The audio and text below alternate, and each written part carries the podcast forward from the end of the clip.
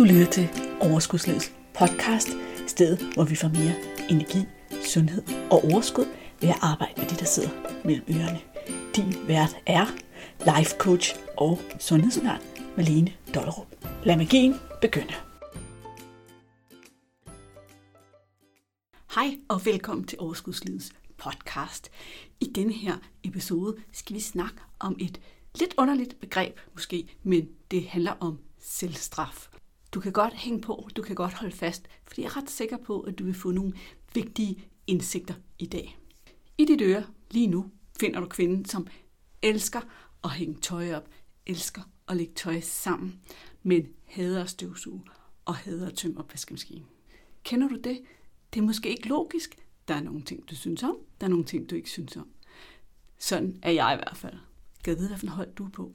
Nå, men lad os komme til sagens kerne. Det er jo sådan, at vores hjerne har det med at spænde ben for os på alle mulige luskede måder. Og det taler jeg tit om. Og i den her sådan, lille serie, der vil jeg tale om især tre måder, og i dag der skal vi snakke om den første. Og inden vi gør det, så skal vi bare lige komme i tanke om, at når vores hjerne gør fjollede ting, eller får os til at gøre fjollede ting, så er det jo ikke med vilje. Det er sådan, hjernen er vejret. Og når vi ikke er bevidste om det, så kan det skabe store problemer for os. Men når vi bliver bevidste om det, så kan vi begynde at ændre det og arbejde på det. Og det kan godt føles som om, at det kræver lidt, fordi vores hjerne, den har altid lidt modstand på, at vi gør tingene anderledes, end vi plejer. Så når vi skal sætte ind og lave om på det, som den plejer at gøre, så kræver det faktisk lidt energi af hjernen. Men ofte så er den energi godt givet ud, fordi at vi laver om på noget, som også kræver energi på den lange bane. Så det er en investering at arbejde med sin hjerne, og det hele investeringen værd, hvis du spørger mig. En af de fjollede ting, vores hjerne får os til at gøre, det er at dyrke selvstraf. Og hvordan kan det se ud? Det kunne for eksempel se ud sådan her, at vi straffer os selv, fordi at vi er utilfredse med, at vi har taget nogle dårlige valg. Vi er utilfredse med, hvordan vores krop ser ud, og at det måske går den forkerte vej på vægten. Og vi straffer os selv ved at proppe os med mad.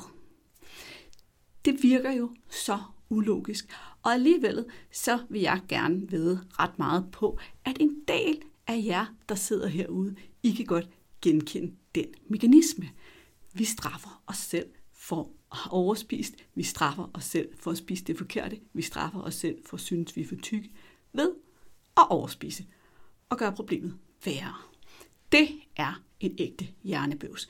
Det er en af de ting, vi rigtig gerne vil have lavet om på, for det giver jo ingen mening. Men hvorfor gør vi det? Hvorfor opererer vi sådan, når nu det sådan udefra set er så piv ulogisk? Der er især tre ting, der er på spil, og dem skal vi tale om i dag. Helt kort, så er de tre ting. Et, at du har lært, at det er måden, man handler på, altså straffer sig selv, når man har gjort noget forkert. To, det handler om din indstilling til dig selv og dine tanker om dig selv. Og tre, det handler om din evne til at følelsesregulere. Og lad os lige tage dem en af gangen, så vi lige kan dykke ned i det, og du kan lære noget, du kan gå fra podcasten i dag med. Først så tager vi nummer et. Altså det her med, hvad er det, jeg gør med mig selv, når jeg har gjort noget, som der er forkert.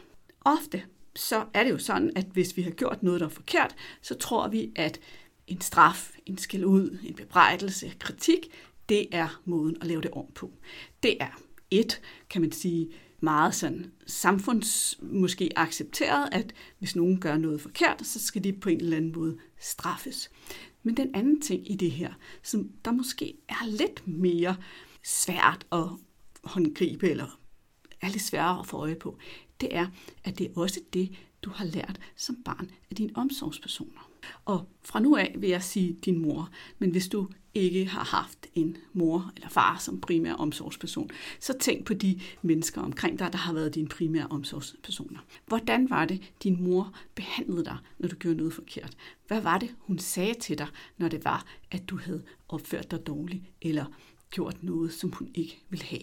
Hun straffede dig formentlig på en eller anden måde ved at kritisere dig, ved at skille dig ud, eller måske endda ved at give dig en mere øh, fysisk straf eller håndgribelig straf af en eller anden slags.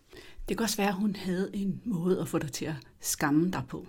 Og noget af det, der sker den dag, at vi bliver voksne og er klar til at flytte hjemmefra og forlade vores mor, det er, at vi nu ikke længere har vores mor og læne os op af, eller vores mor til ligesom at sætte retningen for, hvordan vi skal opføre os, og hvordan vi skal gøre, og hvad vi ikke skal gøre.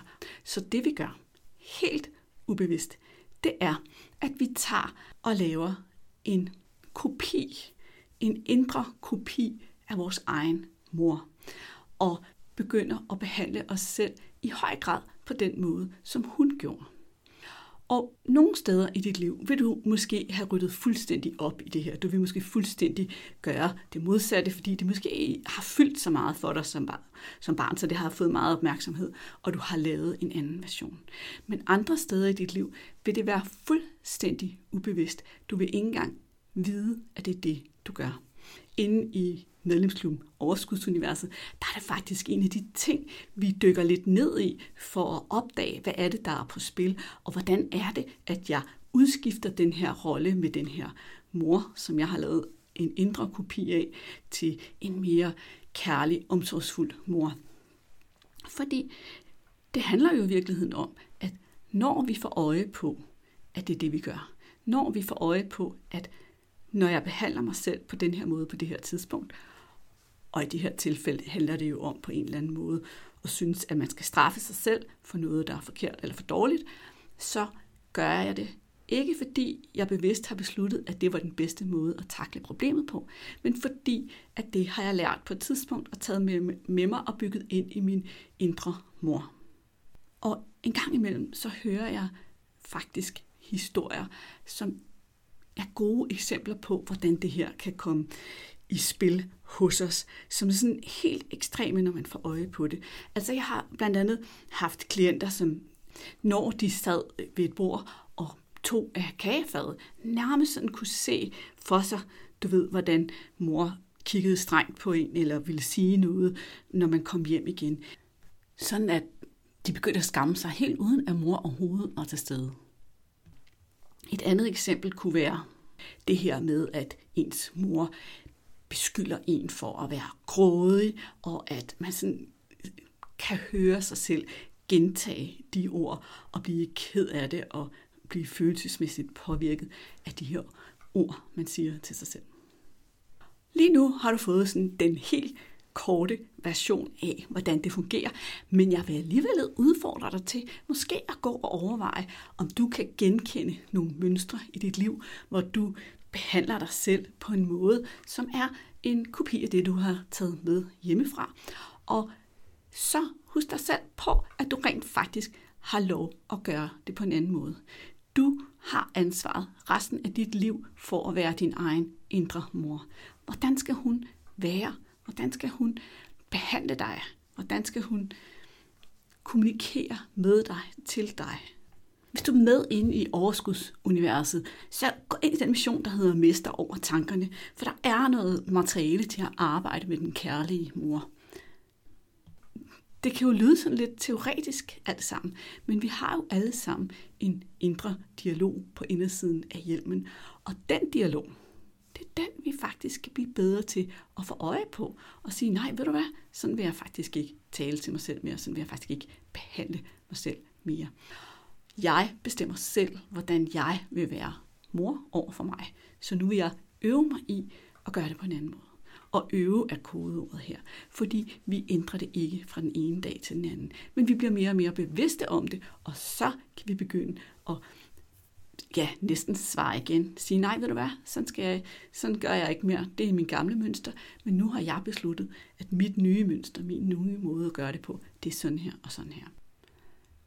Og nogle gange, så kan det være, at den her kærlige mor, hun stadigvæk gerne vil have dig til at lade være med noget. Men i stedet for at skille dig ud, så anerkender hun måske, at hun godt kan forstå, at det ikke er så nemt, og at det ikke er sjovt at være i den her situation, hvor man skal vælge til eller fra, eller hvad det nu er, og så måske lige taler for, hvorfor det kunne være dit eget bedste at gå den her vej. Eller hvorfor det kunne være dit eget bedste at fokusere på nutiden og fremtiden i stedet for fortiden.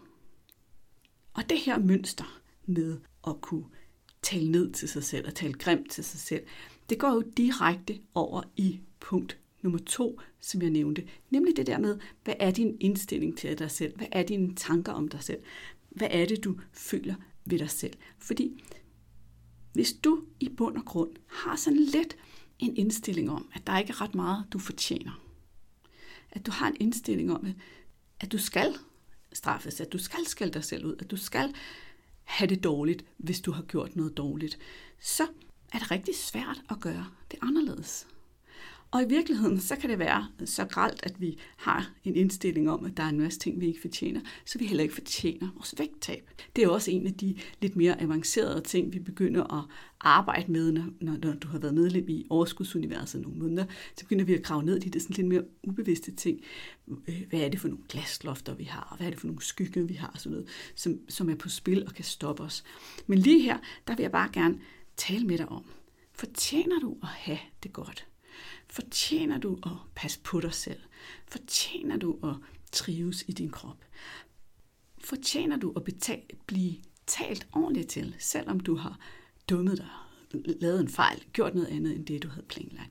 Selvom du har overspist i går, eller spist alt for meget is, eller drukket alt for meget vin, eller kage, eller whatever det har været, du har spist, drukket, gjort, som der ikke lige stod på din oprindelige agenda.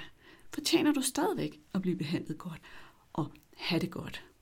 Fordi hvis vi grundlæggende tror på det, hvis vi grundlæggende kan være tilgivende, forstående, nysgerrige over for os selv, så skaber vi ikke alle de dårlige følelser i os selv. Hvis vi både bruger vores indre mor, og også har en indstilling til, at vi ikke behøver at have, eller at vi ikke skal have det godt, vi ikke fortjener bedre, jamen så skaber vi et væld af negative følelser ind i os selv. Så det her med at lære, at det ikke er egoistisk at tage ansvar for sig selv, og passe på sig selv, og tage gode valg for sig selv, og en gang imellem bruge energien på sig selv frem for nogle andre. Bruge energien på at passe på sig selv, eller få lavet den mad, man har brug for, eller bare have energi nok til at passe på sig selv, før man spreder den ud til alle andre. Det er også en vigtig faktor, hvis vi vil stoppe det her sådan, selvstraf-koncept. Det her med at være på hold med sig selv, som vi kalder det i overskudsuniverset. Det her med at vide, at jeg er på hold med mig. Der er en masse mennesker omkring mig, som jeg elsker, og jeg vil gøre alt muligt for dem. Rigtig vigtigt, men jeg er stadigvæk på hold med mig. Og det er mit ansvar at passe på mig og tage mig af mig først og fremmest. Og bagefter, så kan jeg være der for alle de andre. Det er også noget, som en del af os har brug for at arbejde med og lære og øve os i. Yes, jeg må gerne være på hold med mig selv. Fordi den tredje element, eller det tredje element i den her sådan, selvstrafmekanisme, det stammer jo også fra din manglende evne til at følelsesregulere.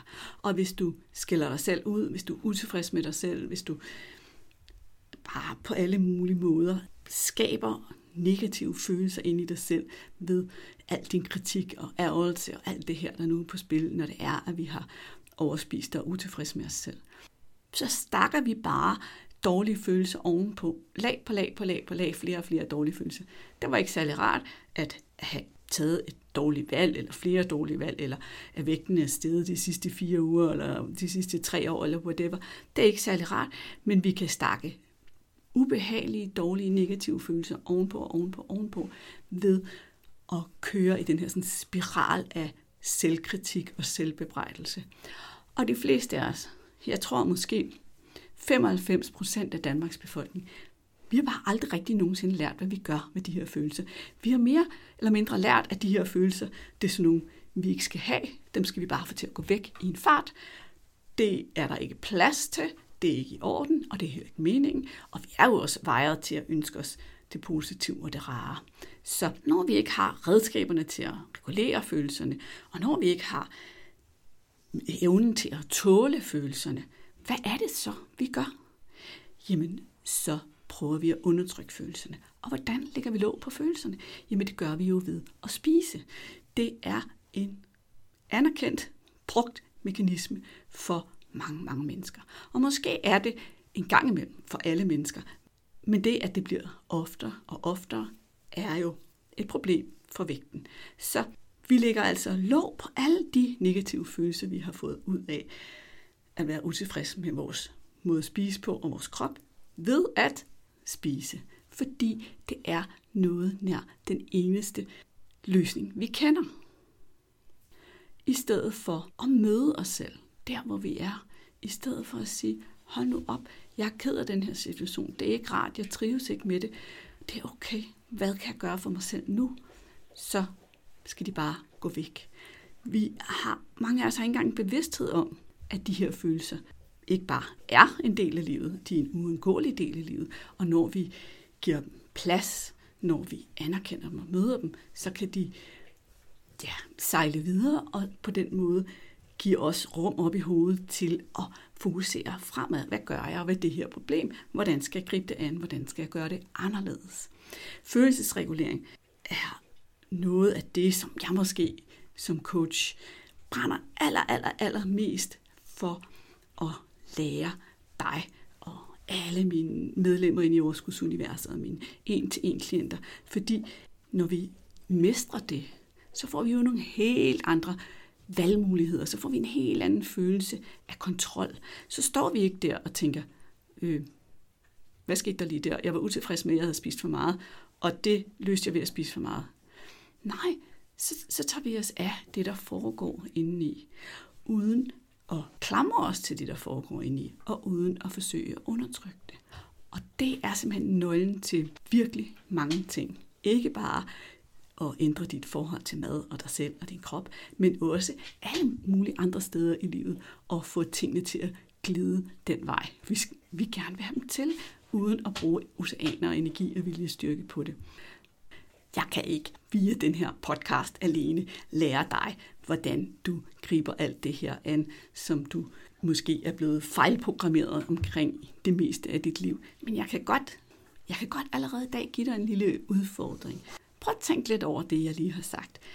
Tillader du dig selv at bare være lidt skuffet eller være lidt ked af situationen og, og bare lige være der for dig selv og bare lige have de følelser til at være inde i dig, uden at forsøge at løbe så hurtigt, som du kan. Og nogle gange så løber vi med mad. Og nogle gange så løber vi ved at stikke hovedet ned i skærmen og surfe rundt eller spille spil.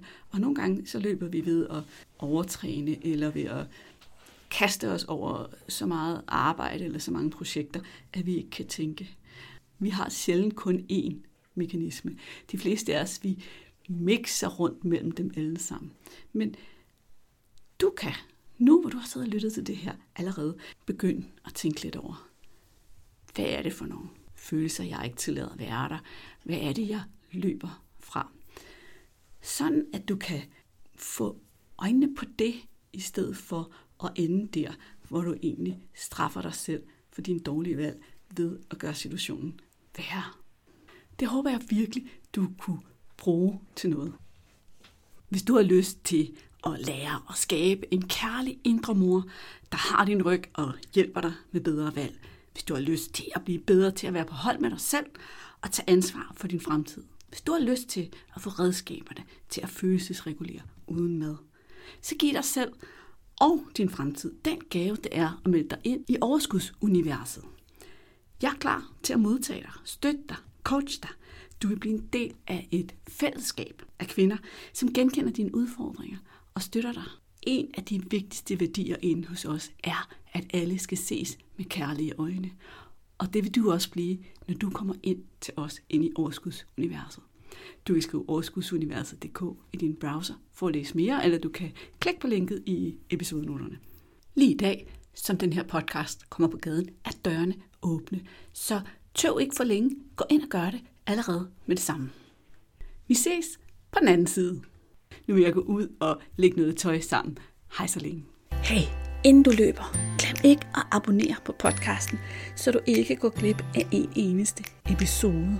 Og skulle du have fingre i den gratis videotræningsserie Vægtab med din hjerne, så smut ind på overskudsliddk videoserie så lander den første video i din indbakke i dag.